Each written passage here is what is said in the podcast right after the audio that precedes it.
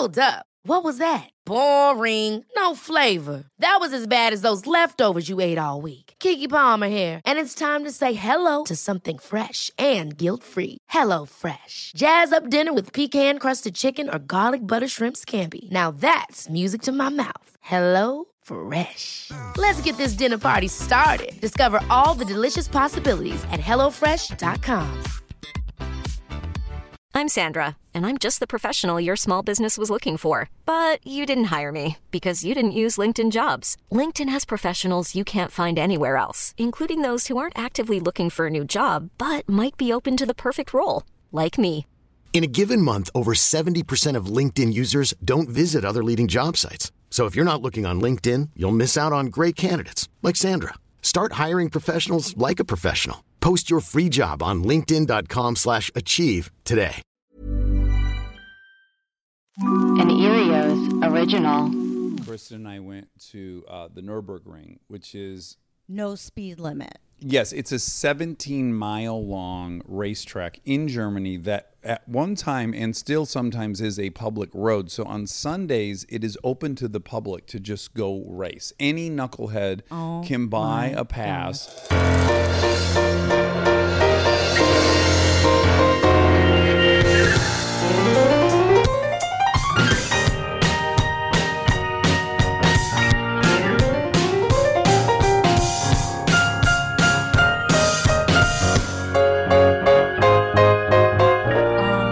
wanted Dax to be on my show on this show. I mean, I feel kind of conceited saying my show Well, it's not my show. because I'm coming back now from Kerry, who is substituting for me because I was away working on the TV show called Betty that's going to be out When spring or out? summer on HBO. Oh my god! And it's going to be so awesome. And I'm promoting it. I don't care. I'm so happy for you, Dude, And this sets us up perfectly for when we met. Yeah, no one else should be telling the story but you. I mean, I am I'm not good at skateboarding, Right. But I do appreciate the art form, or the subculture surrounding it. Yeah. yeah, yeah. which is kind of a poser. Well, That's okay. But anyway, Uh, we're we're roughly the same age. I'm I'm I'm, older than you. You're 40. Yeah. I'm 44. You are? I thought we were in the same grade. I wish. Me too.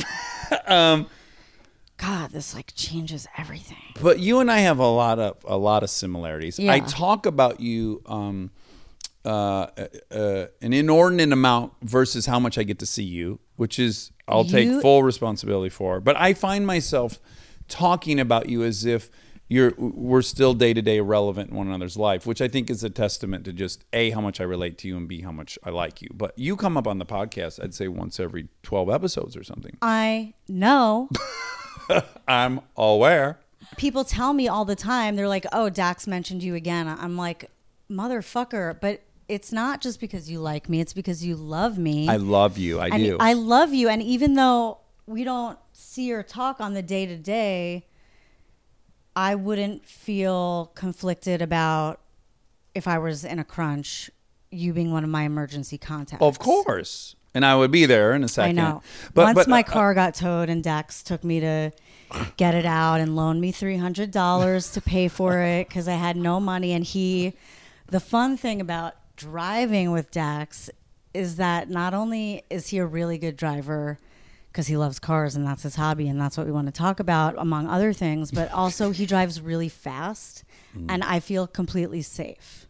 I remember you commenting on it on the way downtown to get your car. That And I felt course, safe it or that it was fast? dream passenger. Well, you said you felt safe. Yeah, yeah, I did feel safe. It was a bit thrilling for me.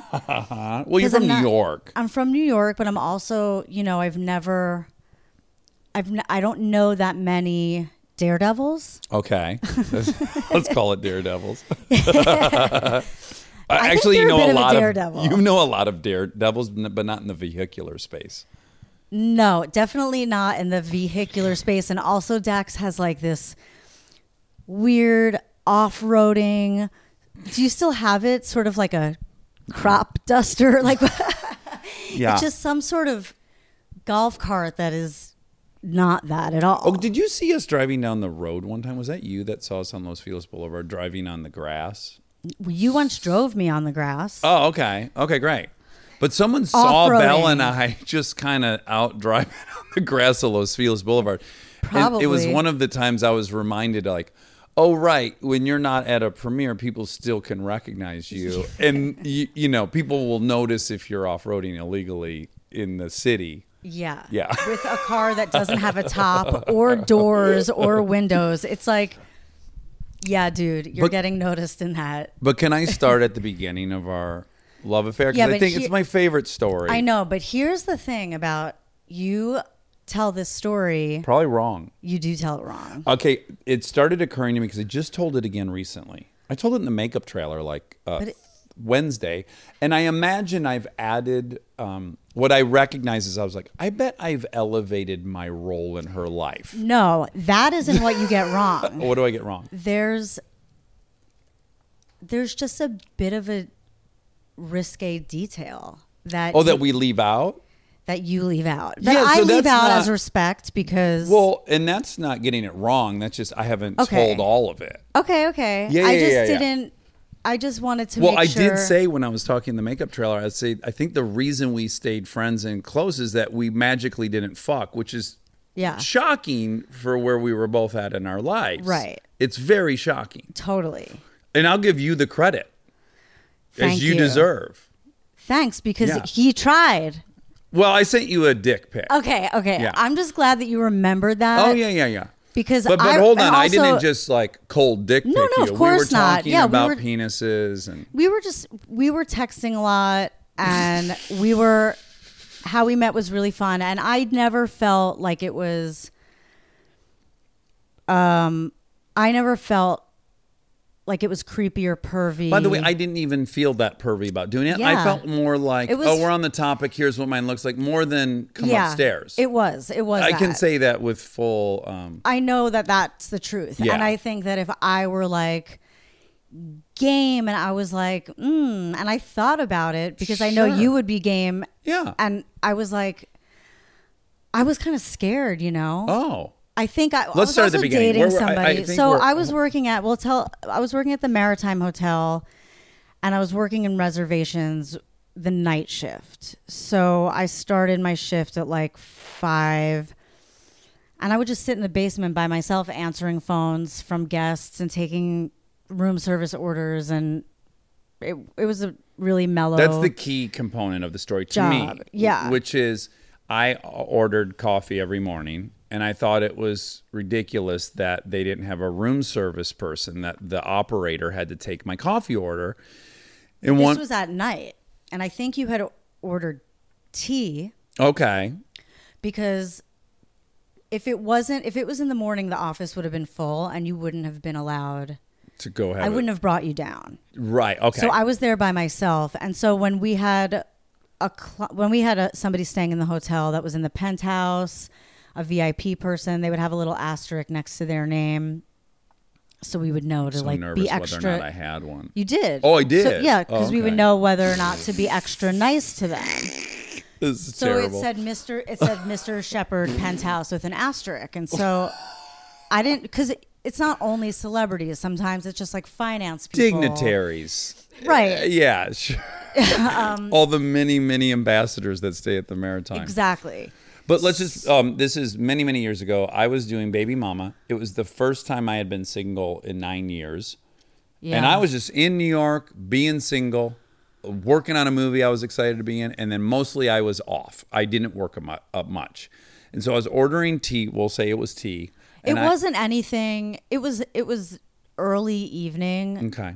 So maybe it was coffee, but it wasn't anything. It wasn't a crazy order. I remember that. Right. But I said, hey, I just want to say I think it's horseshit you have to take my order and that you have to then get that to the people. And you said, well, that's just the tip of the iceberg. Oh, did I? This is my memory. because you go, that's just the tip of the iceberg. Do you know where I'm talking to you from? And I go, no. And you go, I'm in a cinder block ba- uh, box in the basement. Oh my God. But I also at one point had gotten another call and I said to Dax, I said, do you mind just holding on one second? I have to get this. And, and he was like, no problem. And, and I got the other call, and I went back, and he was still there. Sure. And I was like, so anyway, my job, by the way, was so great. It was like, who was I to complain? well, that's we're, that's what we do. but yeah, at a certain point, We chit chatted for I uh, in my chit-chatted for a memory while. 15 20 minutes and then so we have different memories of it. You you No, yeah, we talked for a while. Yes, and I remember now. Now that you say it, I think you might be right that you you invited me to look. But what I remember is you saying we'd been talking forever, and you were like, "Hey, this is fun, but I have a cigarette break and I Yeah. want to take it." And I go, "Okay, great. I'll meet you downstairs. Where do you smoke?" And you go out in front of the place. So I went down there. But wait, at Okay. that point, it was safe because I didn't recognize the last name Shepard. Like that could be many different people. Sam he, Shepard. But he was like, "What are you? What do you do? Like when you're not?" I was like, "It's pretty slow tonight. Whatever." I was like, "Well, actually, right now I'm reading an issue of Us Weekly." And he was like, "Oh, is it the one where my movie is reviewed without a paddle?" And I was like, "I don't know. What's your movie?" And you told me, and I was like, oh, this is an "Incidentally, part of the story. no, but I was like, incidentally, it is the one where they reviewed my book. ah. And you were Ah. like, what page is your book on? So we told each other what pages our reviews were on. And I was like, when you're done reading it, you can call back, which you did. And I was like, oh, that's who you, I was like, that's who you are. I heard that movie's so funny, blah, blah, blah. And then he read the, the little thing about Dear Diary and, and you were like, this is so awesome because it said something about like substance abuse or something. Yeah, like yeah, yeah, yeah, yeah. Yeah. so we were discovered like- we were both sober. but we didn't discover that until we were both in the basement. So I said, Oh, I thought it was during the cigarette, but great. It- I know it it was, out, was, it wasn't it on the phone. It was in person. right. So I was like, I'm gonna go smoke. He came down and met me. We just hugged each other. Yeah. like total strangers. But it wasn't. Again, it wasn't there was weird no there was no creepy. It there was, was very no nice conversation. this is still because this is this this is before the dick pic by quite a while. Yeah. This is just oh this person's really fun to talk to. I'm I'm I'm doing nothing. Yeah. Did I'm you still go- smoke then? I didn't. I I had Oh, okay. You quit gum. probably like six months before. You were on the gum. the the lozenges. Yeah. Okay. Yeah. And so, So, we, we we- connected downstairs. I found out you you know I wanted to read your book. I then saw the basement. It was as Mm-hmm. he dreary as came- you painted he it. came down to work with me. we ended up talking for a while. He was staying at the hotel for a while. A couple months. I probably. gave you a copy of the book. Mhm. I read it very quickly.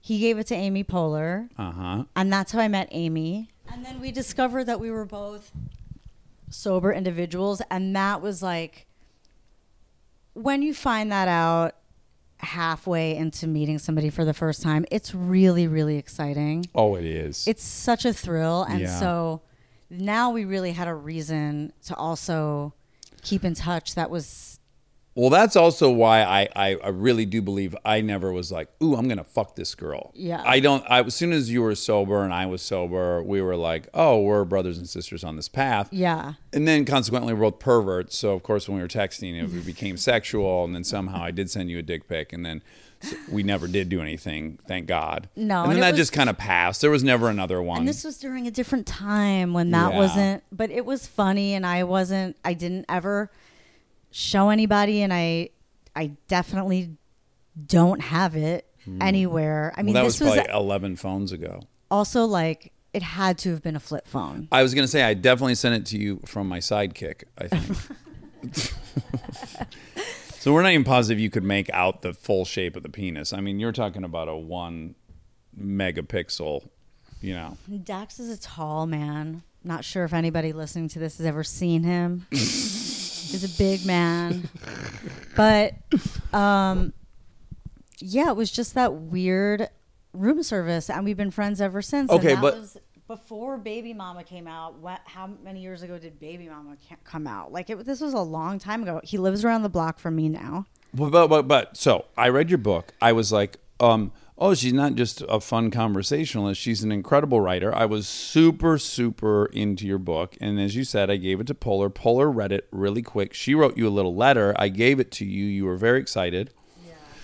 And then now this is the part where I was like, oh, when I tell this story, am I inflating my role? So I do remember you going like, I think I'm going to come to LA and I'm going to get an agent and a manager and I need a car And I Well, remember had an being. agent a- and a manager already, but oh, you already had all that. I don't have an agent now. Oh, your agentless. Oh, because you've um, had to- fired yours yeah. during that. Yeah. Yeah, I found myself in a weird position uh, during that because, well, A, I've quit writing, and B, Why?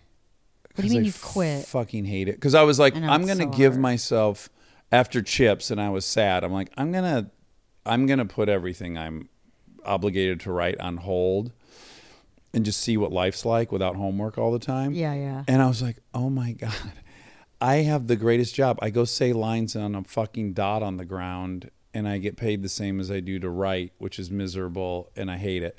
Uh, what am I doing?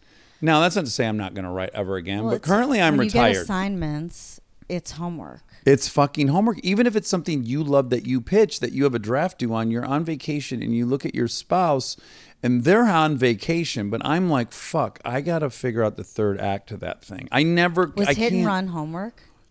No, that weirdly I wrote so quickly. The quickest thing I've ever written. I bet in 15 days I wrote that. I that's unbelievable to me. Like I've never written I can't recall anything I've written in 15 days that I made into a movie because I've never written or made a movie. But I've just I don't think I've ever written I don't even I don't know. I don't count. I have no concept of time and it's an illusion, so I don't know, but that seems like very fast and it that was your It's not, it was your um, passion to write that. Well, here's what happened. I had made this little movie, Brothers Justice, for five thousand dollars, and um, uh, Lionsgate was launching this whole um, kind of division that was going to be all micro budget movies, like two million dollars and under. So when they launched this, my friend Andrew Panay, who has produced a bunch of the stuff I was in, said, "Hey." I think we could get something made. What do you want to get made? And I said, Oh, well, I've always wanted to do kind of a Sundance version of Smokey and the Bandit. And he goes, Okay, let's go tell them. We go t- tell them, and they go, We'll make this. But I was approaching a hiatus from parenthood. So i knew i only i had to turn in a draft for that thing in two weeks or i would miss that window. So i turned in the draft of it. It didn't end up being made at lionsgate but then it was like oh we found money so we can still shoot it on this hiatus. So that's why i know it really was two weeks because from the time we met with lionsgate till i gave them a draft was like two weeks. And it's so good. thank you. It's so fun. And I know that you love cars. Mm-hmm. So to me, that movie is like I'm gonna take my hobby yeah and I'm gonna make it a part of my work, which is kind of what this podcast is about. But like when you made that, I know that you, because I know you love movies and TV and all that, and like it is your job. But like to me, it felt like you would have just you would have done it. I mean, anyway, like Uh, it just didn't seem like it was ever a struggle. I would totally agree with that. Uh, Until, of course, editing it, then then it becomes Right. a, big shit a pain in soup. Yeah, you're like, oh fuck, I got to call got- the investors and say I didn't get it. Um, did have you did you start loving cars when you were a little kid? yeah, from day one, I I can't remember not being into cars. My dad sold cars. My mom ended up working at General Motors and starting a company that put on car shows for journalists. Um, Right, because you're from Michigan. I'm from the Detroit area, and yeah, my father wooed my mom because he had a '68 Chevelle. That she'll say that's totally the reason she went on a date with him because he Uh-huh. had that car. Um, they used to drag race race together. My mom had a powder puff. Um, record at Milan Dragway Oh, like cute. so yeah my dad Not rode cute, dirt cool. bikes and had tough and Right. yeah Yeah, yeah. except for the powder puff part. um, and and yeah, my mom rode a dirt bike when I was a kid, and um, my dad had like a four wheel drive truck. We used to go to the sand dunes on vacation. So you still do, right? yeah, now I do. But you know what? It also it, it held this heightened thing, which is my mom and dad were married until my brother was eight. So my brother had motorcycles. He was old enough to really know what was going on, and I was three when they got divorced, and I didn't get any of that shit. Like I never did get a motorcycle. I never. So I I coveted that stuff like crazy. They're the Jordans. Like I wanted a dirt bike and I wanted a cool car and I want you know. Because this was all something that your brother, what it like represented your parents being together. It represented well, love. it didn't because I didn't care. I didn't. I would. I didn't want them to get back together because I was so little. I didn't like really remember he was around. I didn't want them to get back together, but I did want that shit my brother got. right. Very bad. Do you know how to ride a motorcycle? Do I know how? To I mean, I know you do, Haven't you ridden with me? I feel like Not I on a took you for a ride once, and you had never been on a ride. I would No, imagine? because my grandfather rode a motorcycle, so he used to take me on rides oh, all the oh, okay, time. okay, I've been on many a Yamaha. But okay. He didn't ride a Harley. He Yes. rode, So Chips. So hit and run Oh, was yeah. me getting to do all the car stuff I Chips ever want to do, and then. Chips was my Oh, yeah. motorcycle Oh, doy. yeah, you know how to ride a motorcycle. I don't know. I think there's something about I like you just said you were on hiatus from Parenthood, and I'm like, oh yeah, Dax was on that show, which I watched every season of, and I love it. But I really don't. I forget Well, like we your ki- a ki- we have professional life and your my friendship life with you. Like I just forget like that I'm also a fan of your work.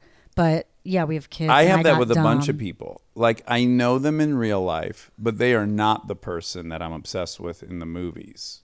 Right, it's a different. It's a totally different thing, Oh and God, they're Parenthood. different. so good. Yeah, that's probably the luckiest I've ever gotten is to be on that show because I didn't aim to be on it and didn't think I should do be on TV and all these stupid things that weren't fitting with my yeah, but you were really ego, and that was the best thing that ever happened for me. Every episode ended with a dance party, and A Braverman dance a party. Braverman dance party, which I think is the secret of good television. You could be right. I I think if you're not ending it in tears, you have to end it with a dance party. Well, think how many movies you go see, and you're like, hmm, how are they going to wrap this up? Like we're we're getting at that 98 minute mark, and then all of a sudden they cue up the music and they start dancing. You're like, here we go. That feels like the ending. Yeah, now you're in a great mood and you leave and you're like, I love that movie. And Mm-hmm. yeah, it's, a it's really a good cheat. Yeah, I just gave away. I've been in a movie where they added secret. a dance sequence at the end to save it. what movie? This movie When in Rome that Kristen and I did when we were first dating. And we went and did reshoots and added some big elaborate dance scheme to That's the end. so and I funny. think- I've never seen that one. yeah, yeah. I, I wouldn't imagine you would. It's not really in your.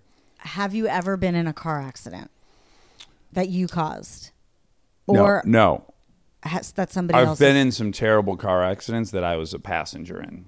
oh, Yeah, yeah. Have you ever been in a motorcycle accident? Yes, I've been. Um, I've I've been hit twice in L.A. Mind you, I've lived here for 25 years, and I was a motorcycle messenger the first year I lived here. So I rode all day long. Right. But I was hit then. What hit you? Oh, I was driving down Broadway in Santa Monica. It used to be three lanes all one way, and I was in like the right lane, and there was a, a woman in the middle lane that saw a parking spot open, and literally just like took a hard right turn and slammed on her brakes all in one moment to get into that spot, and it just hit me. And what was the damage? Um, I came off the motorcycle and I hit with my body the parking meter. Uh, and I didn't think anything happened then, other than I stood up and I was wearing pants, but then they had become short. So I oh saw like I was bleeding, but I didn't think anything was all that messed up. I also didn't have insurance. And so I got my motorcycle home. I uh-huh. got in the shower. And then when I got in the shower, presumably I, like shock was wearing off, all of a sudden I was like, oh, my ribs really hurt and my arm really hurts. And then I went to the emergency room. Yeah, and I broke um, some ribs in my arm and, and I had real bad road rash. You broke your arm. Mm-hmm. I'm I'm sorry. sorry. Jinx. um, so you were in a couple of other motorcycle accidents where you got hit. Mm-hmm. I've been hit twice. I've not like just thrown a bike away, like at the track or anything. Right. Wait, Which what do you is- mean thrown it away? Oh well, uh, most people that ride at the track are gonna crash the bike occasionally. Or if you even watch professional motorcycle racing, I'm obsessed with MotoGP. The top riders, they're crashing once every four races. It's just the kind of nature of it. Okay, so like you said you're obsessed with what? Motorcycle? Oh, MotoGP. What channel is that on? So unfortunately, we used to be on DirecTV on on me. I don't know what it was. Uh, beIN Sports, and they've now got rid of it, and now I have to use an app to watch it. It's really Okay. big in Europe and not big here. So when where's the motorcycle track here? So I mostly go to a track uh, called Buttonwillow. That's like 100 miles north of here. I also go to Laguna Seca a lot, which is a very famous track, and that's up in um, like uh, uh, uh, oh, what's that area? Monterey. It's in Monterey. And you just go around in a big circle. Well, no. Uh, I think Buttonwillows is maybe 19 turns left and right, and then uh, Whoa. I think um, uh, uh, Laguna Seca is is 12 or turn 11 is the last turn. Yeah. Have you ever been scared? Yes, this thing can happen if you don't have a good steering stabilizer, which keeps your bars from uh, jiggling. I was once on the straightaway at Buttonwillow, and uh, this thing happens, which can happen called tank slappers, where I'm on the straightaway, I'm shifting into fourth gear, so I'm going like 140. and oh my with god, zero that's like faster warning. than the speed of light. that's so fast. What the fuck? Well, like big track, um, Willow Springs, you go 185 on that straightaway. So okay, At about a 140, the fucking bars just start going bang, bang, bang, bang, bang, like left, right, left, right, all the way, full Oh stop, full stop, full stop. And like my friend DeCastro's behind me, and it's putting down like rubber hash marks on the thing. And most of the time, you're coming off because the bike is just completely Yeah. out of control. There's really no way to recover that. And by some magic bolt of luck, it corrected, but it corrected right when I ran out of straightaway. So turn one to the right. And now I'm no longer in tank slappers, but I'm going straight out into the desert, going like 100 now. It's probably slowed down. And so I go from, oh my God, I'm dead, to, oh, they stopped, to, oh fuck, I'm off roading now on the street bike and I'm going to crash now. And then somehow I came, I slowed down and got control of everything and I never went down. Uh, but that was probably the most hair raising um, experience on the motorcycle. Okay, so like, is there? This might sound like a stupid question, but mind you, I don't know anything about motorcycles. I implore or anyone who's super bored right now to just YouTube tank slappers. It's it's the gnarliest thing to witness on a motorcycle. Is there any way to like say like safely like if let's say you're in a situation where you're like I'm going to get I'm coming out of this bike. I'm uh-huh. going through the air. Uh huh. To like safely fu- Yeah, there's all kinds that. of things you're hoping to do, which doesn't mean that you will. Now, let me just say this. Ni- 90% of all motorcycle accidents on a racetrack are called low siding. So you're leaning to the right in a right hand turn, and then just the front wheel slips out. But you're only six inches off the ground, mm-hmm. and you're not getting hurt. You're just going to slide. You're going mm-hmm. kind of fast, but you're in leathers, and you're going to slide, and that's going to be that. You want to slide. You don't want to start rolling because if you start rolling, that's when you get broken bones. So you're trying not to slide. You're trying to stay flat and just ride that out. Um, but again, that's your game plan. I, Right. I'm sure in the moment you're Right. that goes out the window. But the guys that are professional that crash a lot, they for the most part just slide. And then the worst kind of accident you can have is the opposite. So you're you're leaning to the right, you're in the turn, and then the back wheel slides out, which then all of a sudden catches and it flings you in the air onto the opposite side. And that's where people break stuff. But low sliding, generally, you're not going to get hurt. Um what do you like better, motorcycles or cars? Wow. Boy, that's really hard. I'm a better I'm a better You have to I'm a better driver than I am a motorcycle rider. What so I think I'd outfits pick do you like better for motorcycling or cars? Oh, the motorcycle outfit's top notch. You're like Yeah, in, tell you're me about you're it. well, you're like road warrior. You're full leathers, Yeah. you know, head to toe, full one piece leather suit. Oh my god. You feel like you're in road warrior. The car racing suit, which Uh-huh. I have, is a flame retardant suit, so it's not cool looking. It's Right, it's just, just like a flame jumpsuit. retardant. Yes, it kind of looks like pajamas. right, it's like Pajamas. yeah, yeah. Which do you prefer visually? The motorcycle look is a cool look, right? Yeah, I mean that visually that's a cooler look for sure. Yeah, yeah. But I will say that I think the sound of a motorcycle driving by is really annoying. You hate it. Yeah, of course. And I get it. And I understand if because we can lane split here in California, which means you legally can share a lane if you're on a motorcycle with a car. So you can pass a car mm. in that lane. And I can see where that probably scares people a lot because if you're on the highway for more than 10 minutes, you're going to get passed by a few motorcycles and you're not paying attention. Some people switch lanes. So I get it.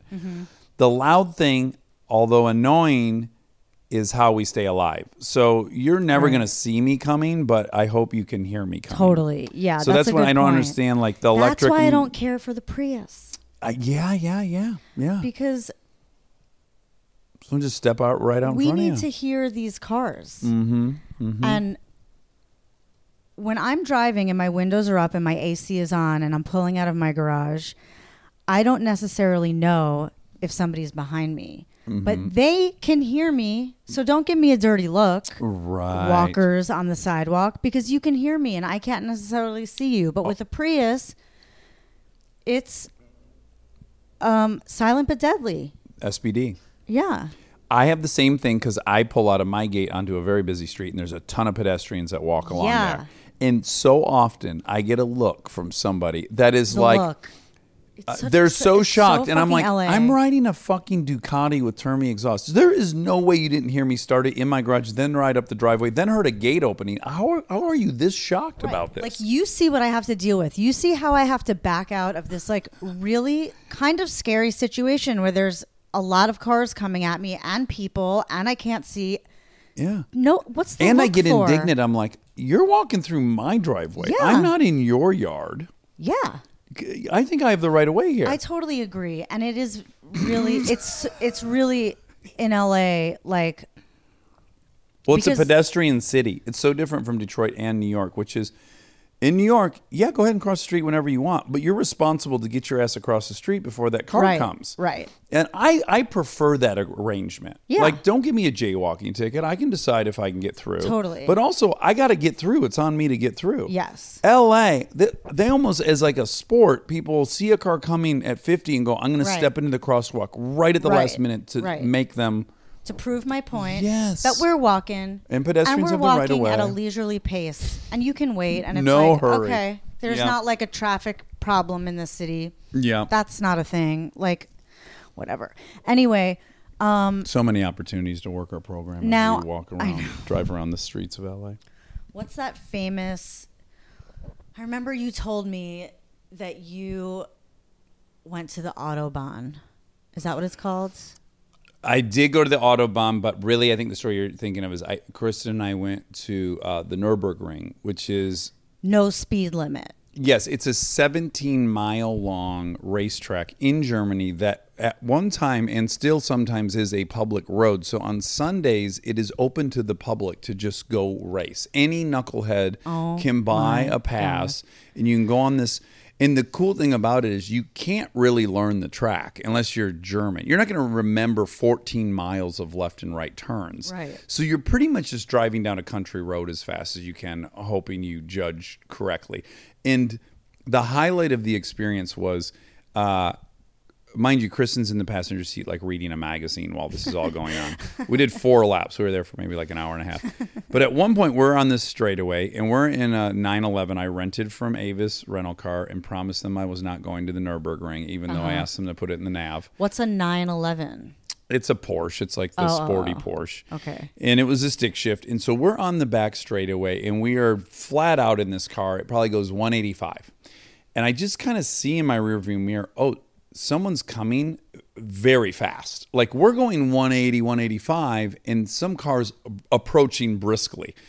And so I go, honey, look at this. I turn to my left and watch, and two guys drive by in a uh, Aston Martin DB9, and they're in full fire suits, helmets, Hans devices, everything. They look like they're in a professional race. They're going at least 215. I mean, they fly Oh by us. Oh my. God.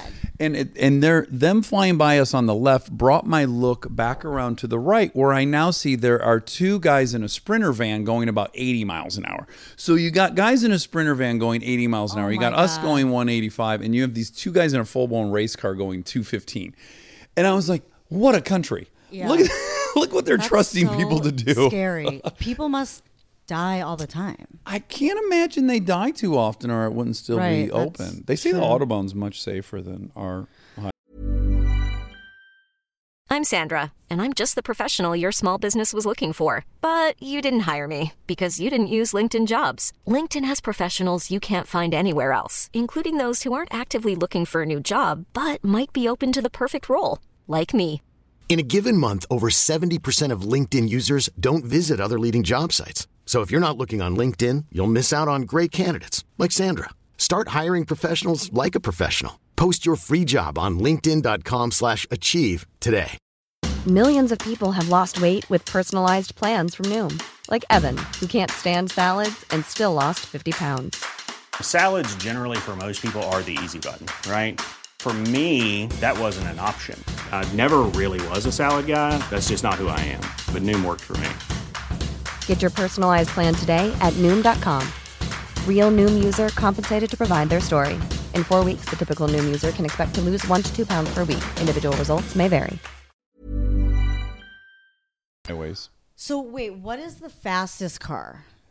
in the world, Yeah. I think the Bugatti, whatever replaced the Veyron, like the Bugatti, some fancy. That's name. like such a boring question. Like I don't even know what that is, what it looks But like. But the fastest car now goes like 260 miles an That's hour. so Bonkers. fast. Like, don't Yeah. you throw up while you're driving? Like, I don't think it's. uh, it's too much. I think it all depends of like, and this, if you shoot a lot of action, you learn this quickly, which is if you don't have something in the foreground giving you that sense of speed, it'll look so slow. Like the very famous um, uh, Hollywood story was, uh, um, what's his buns? He was crazy. Created T.W. Er- uh, Hughes, John uh, uh, Howard Howard, Hughes. Hughes.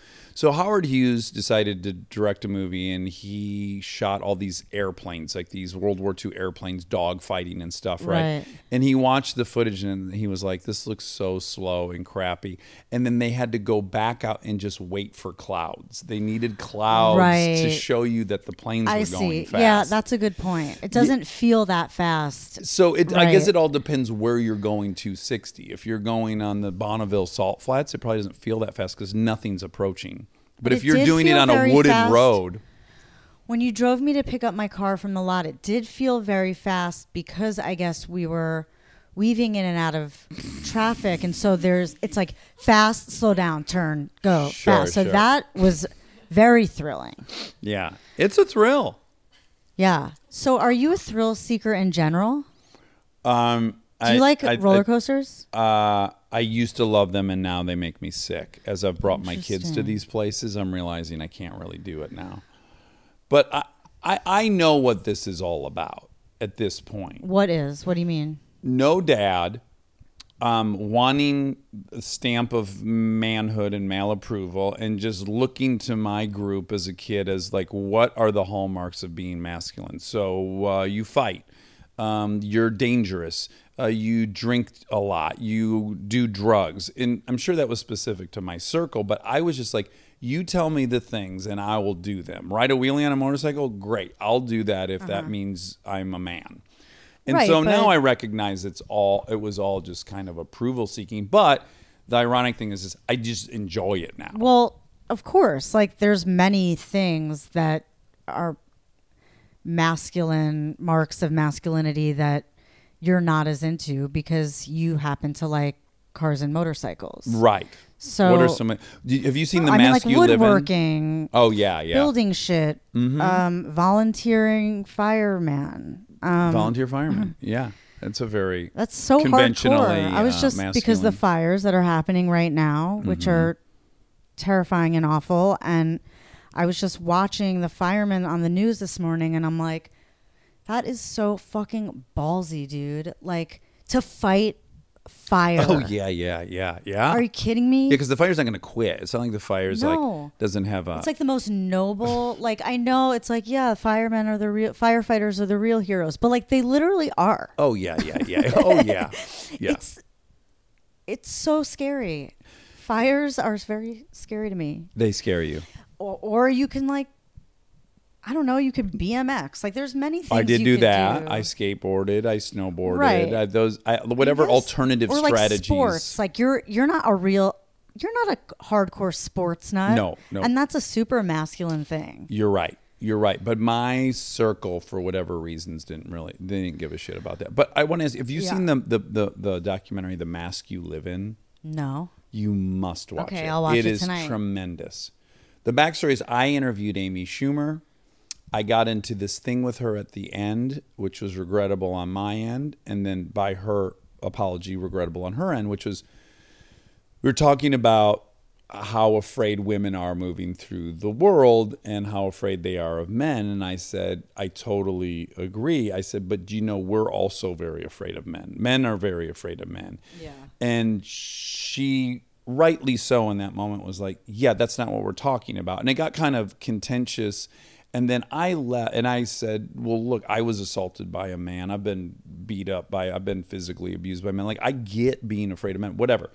I left, and I was like, "God, I did something wrong there. What was it?" And I'm like talking it out with Monica, and it occurred to me what I had done was basically the all lives matter thing, where people saying all lives matter in response to Black Lives Matter is true. All lives do matter, but we already know white lives matter. That's why we have to specifically say Black Lives Matter. So Right. I realized what I was doing was kind of an all lives matter thing, which is like, yeah, you're afraid of men, but so are we. Right, right, right. So I regretted that and I apologized to her over text. And she said, Oh my God, I'm thanks for saying that. And I also realized like I was really diminishing the fact you got molested and I didn't mean to do that. And I'm sorry. And I said, Okay, well, I'm Uh-huh. Going to talk about this. She said, Please talk about my side of it. Uh, this all That's led cool. to then her emailing me, You got to watch this documentary, The Mask You Live In, which we did. And it's all about masculinity and how we teach boys to be masculine. And Yeah. of the many things, the one one I want to get to is just simply the definitions are make money, fuck a lot, drink a ton, and fight.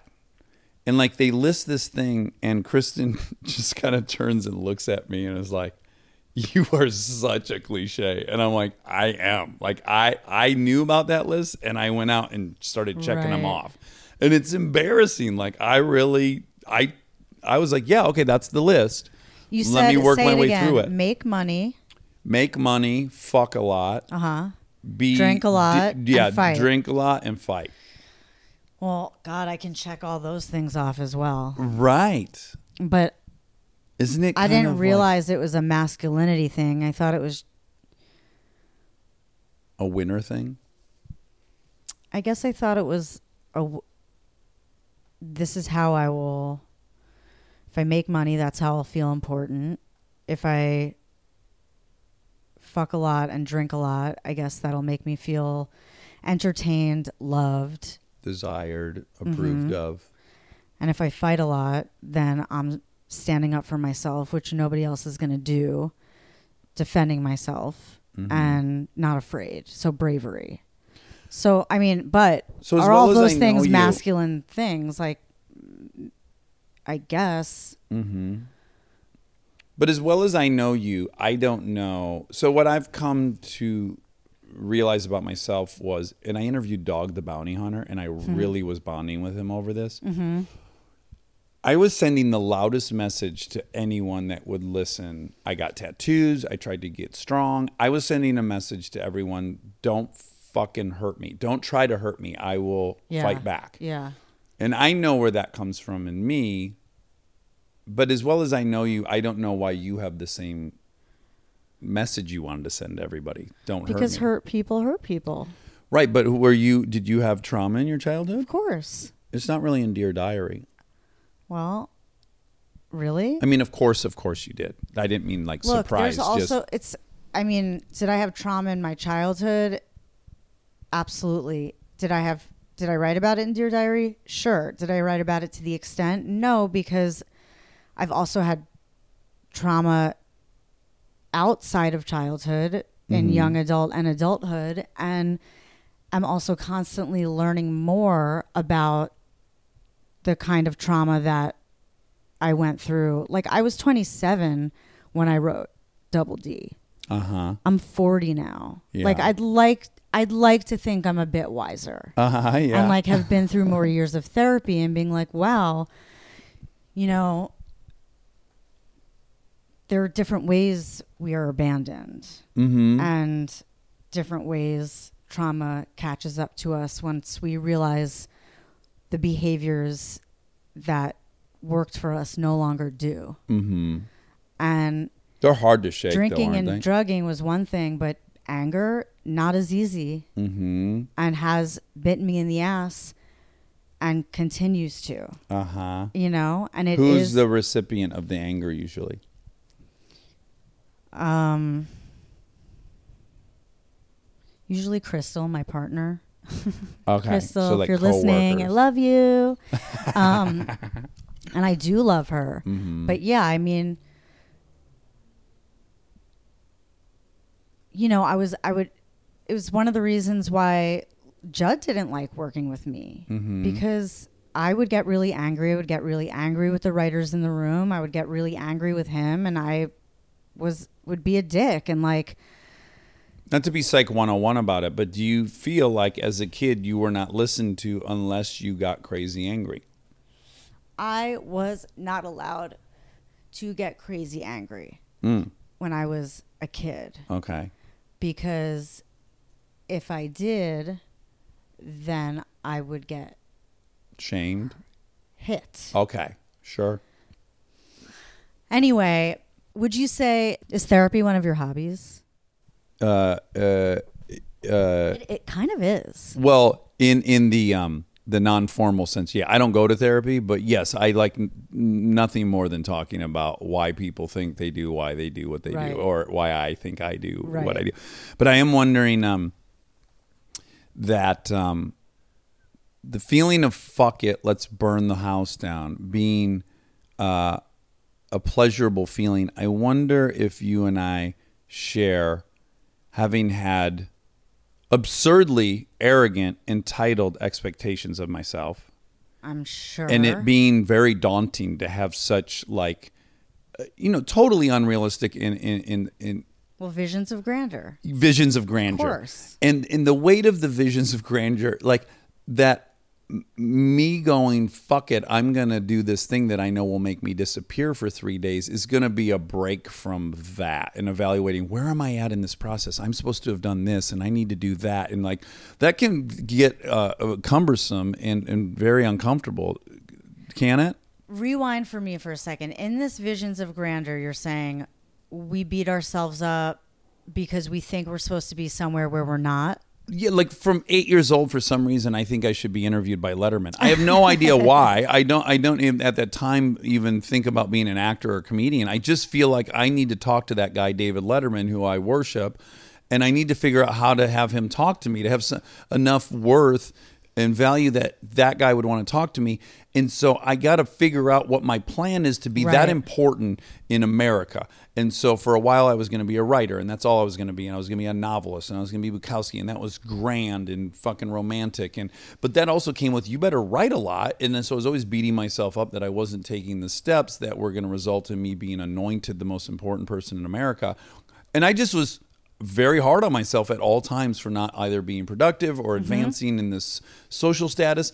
And the times where I would check out, and I know nothing can be done once I have a drink. Like once I, I have a drink, say- I have a singular priority of staying But fucked up. But hold that thought for a second because I would say that I do agree with feeling that way. However, part of the reason why I wanted to do this podcast is because I have found through doing something that I love without any agenda, Mm-hmm. without this is going to make me really important, Yeah. has freed me from that compare and despair and vision of grandeur. Yeah. Where there's nothing when I do something that isn't furthering my career in any way, it's just for the pure joy. When you're riding your motorcycle, when you're Mm-hmm. riding a car fast, it is just for the joy it brings you in your heart. It has Yeah. nothing to do with anything. You've you've It's you know, intrinsically it- motivated and not you've written about it. You've you've you've acted, you know, but regardless of that, only because that's such a part of your personality, it's something that really brings you joy, and you don't care if you're the best driver. Otherwise, you'd be a driver professionally. Mm-hmm. You know, you'd Well, be like a race that car d- driver. delusion of uh, grandeur as well, but yeah. Well, but you're still doing something where you know you're not going to be the best in the world. Oh, no. and you're okay with that. No, and no like, how cool is that? You know, Yes, and I will say for I have to say going on like two and a half, three years, I have zero aspirations as far as where I'm going, what I'll be uh, applauded for, what's gonna happen. I I really for two years feel like I've been free of that. because you felt you know and correct me if i'm wrong which you certainly will i know but like i can say from my experience i had been blessed with a certain kind of humility of failure Uh huh. that really lifted this thing off of me that was like I care about what other people think and I care about what I look like to other people. It was it didn't feel good at the time and it was not pretty, you know, but like I feel the same way and I don't want to do anything that I don't like doing. And if that means that my, you know, I have to move because I'm not making the most money, then like, okay. Like all I want is to enjoy what I do every day. Well, I think we have the same goal as quote artists. I hate calling myself that, but um, I my my goal is to love process and not care about results. I mean, that's the total goal is to learn to I love couldn't process. agree more. And that is like, it's been, it's a really hard thing, but with this project, well, one with this podcast, but also I think I learned that through my um, extracurricular activities. Mm-hmm. Like I love painting. I know I'm never going to be a, the world's top artist, Right, right. painter. But I discover so much in the Mm-hmm. process of doing it, and I've gotten so much better at certain things. And I'm always surprised that I don't care about the painting when it's done. I give them away, you know. Okay, I they sit. one. I'll give you one. They sit downstairs, but I love the process of doing it, and like I really latched onto that and have tried to explore that. And like with this last TV show I did,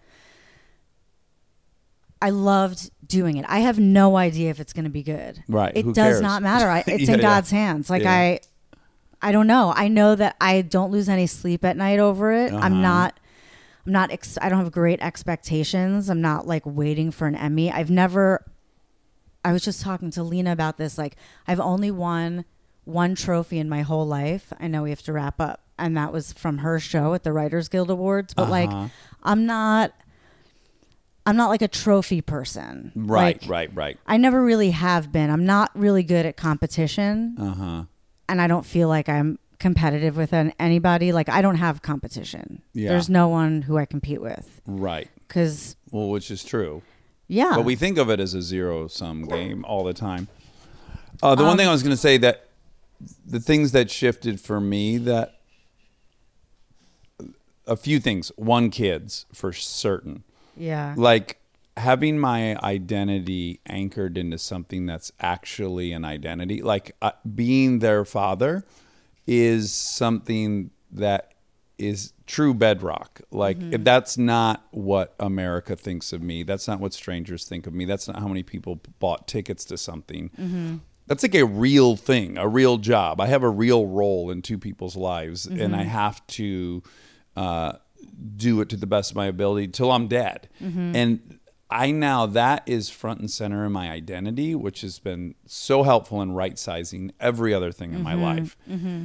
And then two, just the reality of the world is I'm not going to be in a superhero movie. That ship sailed. Like you get to a certain age too, where it's like, for me, my acting goals get well. A I don't have I mean, any, but, I don't. but it get, that I don't necessarily more- agree with that. By the way, like I don't know if that ship has sailed for you, but if you if that makes you feel more right sized and believing that, then that's okay for you. But like, I can see that. Like, I wouldn't put it past anybody. Like, Sure. Let's just say I felt compelled to be trying the hardest Right, to get to whatever the top of the Right. thing was. And I'm now 44 and I go, I'm in the NBA. I'm not Michael Jordan, but I play on a team in the NBA and that's plenty.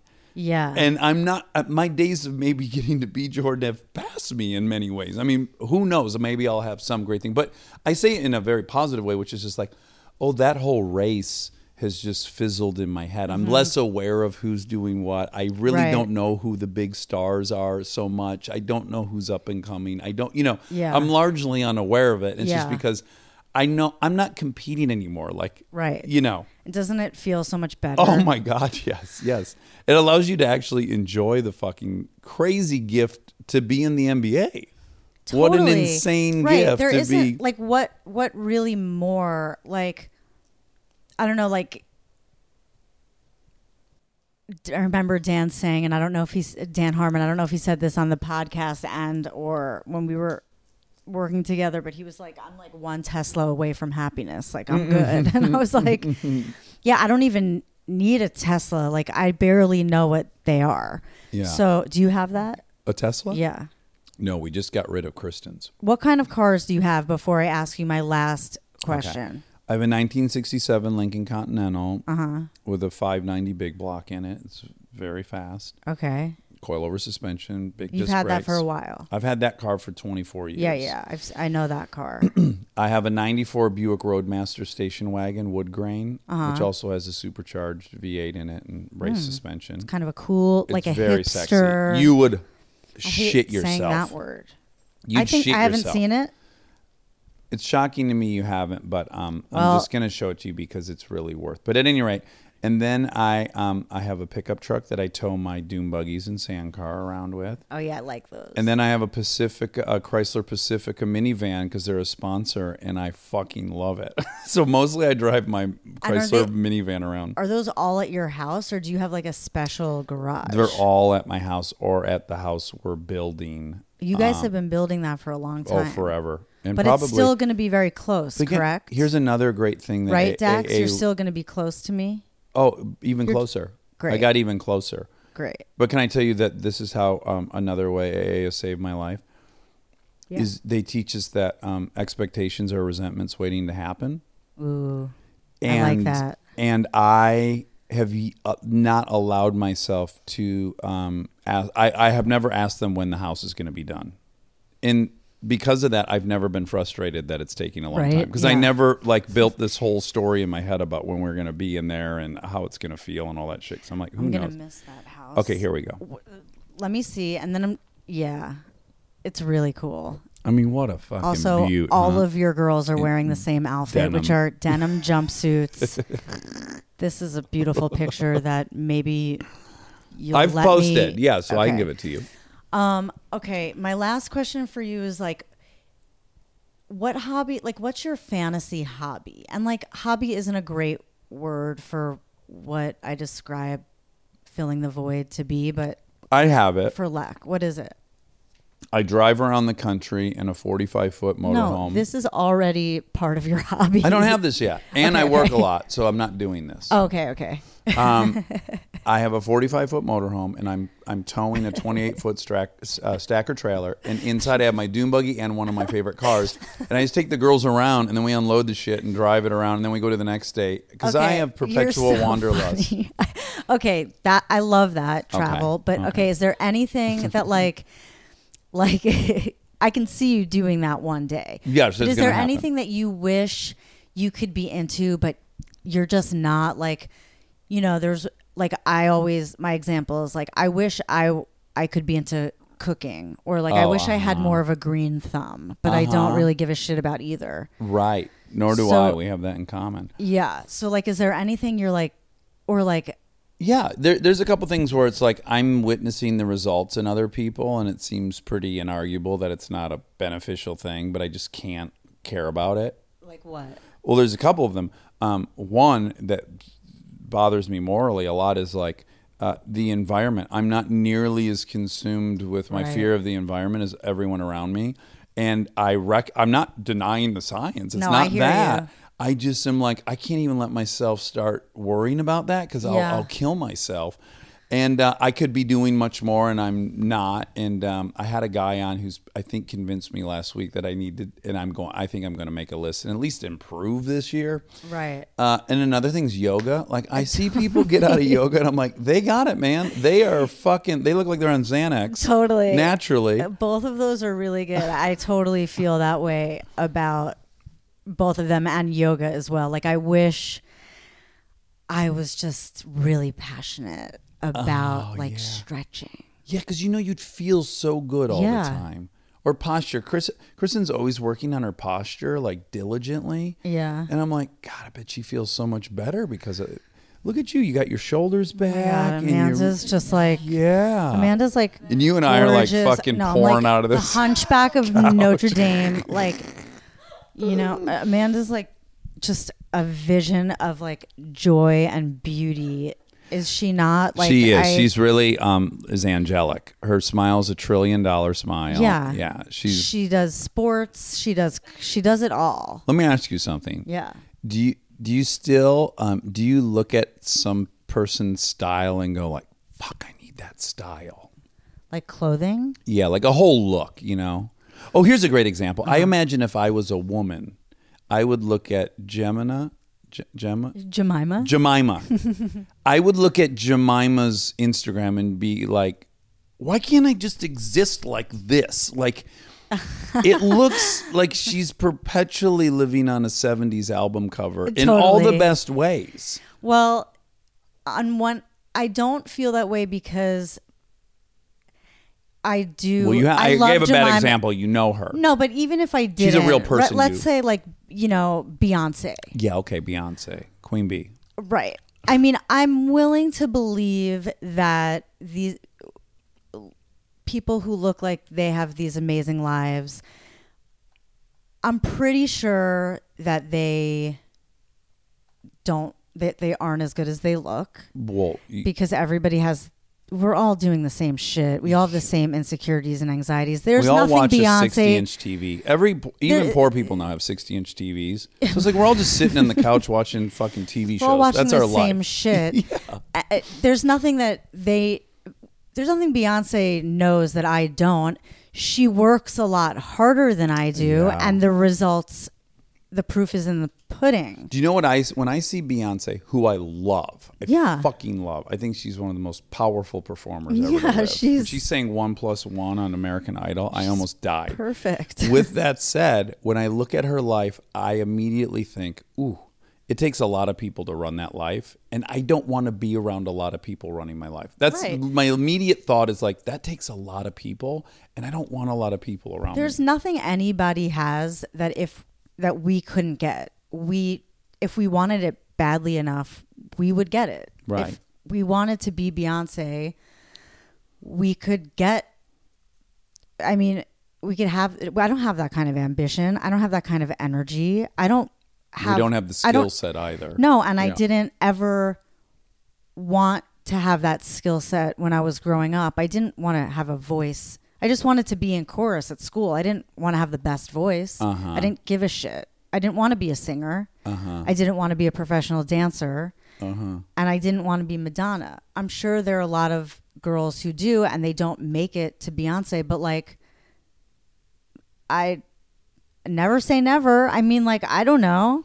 Well, Try. again, we've learned the hard way that um, you can cram as much shit in the God-shaped hole or whatever you want to call it. I don't believe in God, but I do believe I have a hole that is Yeah, really only filled with esteemable acts and not acquiring shit. So I've learned the hard way, you know that Yeah. that stuff just doesn't uh, have any lasting. Inf- well, you just said I walked in. I was telling you about my Jordans that I've gotten into buying Jordans, You were and I'm like, like, they made made me me- feel great for two hours. Right, and then I had to buy another pair. Yeah, exactly. Dude, it is like my biggest problem now. It's like I love this T-shirt. I need another one. Uh huh. I don't. I have it, Yeah. but I want another one it, because I want that feeling. I'm like constantly chasing the high of buying shit, Uh huh. and it isn't. It it isn't a hobby. It isn't. I'm not talking about it on this podcast because I'm not filling the void. Right. Like I'm creating a bigger hole. More wanting. But yeah, I mean, I That's why I had to love the way unfollow- Jemima's look life looks on Instagram, yeah. and I'm sure It looks so authentic. That's the thing we're all drawn to And she to, is right? really Yeah. fucking cool and gorgeous, and has a really cool life, and like has really good. I met her once and I really liked her. She's awesome. She'd be a great person for you to have on your podcast. I would love to. She's also like, you know, she's not. She doesn't know anything we don't. Mm-hmm. No, right, right. Like, I'm saying if I were a woman, I, I could imagine. Because I certainly, for years, was like, oh man, if I woke up and I was Brad Pitt, I have to imagine I would feel complete and wonderful. But I don't I don't believe that anymore. But I certainly did for a long time. I mean, same, but also like, well, I look a certain way. I can, you know, there's not, uh, there's no amount of plastic surgery that's going to make me look like Beyonce because I'm not, I can't think of other people right now or Jemima or whoever. Like, and I'm like, all right, well, I don't know, like, Might as well get busy liking what you are. Yeah, like- because it has to get done at some point. You're just kind of putting it off, right? Yeah, like I can compare and despair, Mm-hmm. or I can just accept like who I am and be like, well, if I wanted to wear high heels every day, I could, but it's fucking uncomfortable. I don't want to. I want to wear Jordans, and if it makes me look dumpy, like whatever, I'm married. Right. yeah. Take it up with Paul. Yeah, and he doesn't. I would be shit. remiss if I didn't just vocally say in public how much I love Paul. and I I went to your wedding. It was my favorite wedding I've ever been to. I think it's one of the only weddings I really, really enjoyed. I have pictures of you guys dancing, and I had. I'm so glad that you came, and and I always have fun when I hang out with you. And anyway, thanks again for listening to this podcast. And um, it's called Filling the Void, and we do have a call in number. And oh my God, it's me. called Filling the Void. Yeah. I'm embarrassed that I brought up. That sounded like I really A was lot setting of you people don't remember that it's called that. Right. And I just was talking about filling the God But it's shaped hole. perfect. Yeah. But it feels set up now in retrospect. But it, I mean, we're talking about it, and the listeners will know that They'll be able to di- differentiate between. Well, I love you. I love you so much. Thank you for doing this. Of course. I'll do it anytime you need. Never miss an episode of Filling the Void. Subscribe on Apple Podcasts or wherever you listen. Rate, review, and tell a friend. It really helps us keep this going. Filling the Void is an Earios production with editing by Veronica Gruba and original music by Michael Cassidy.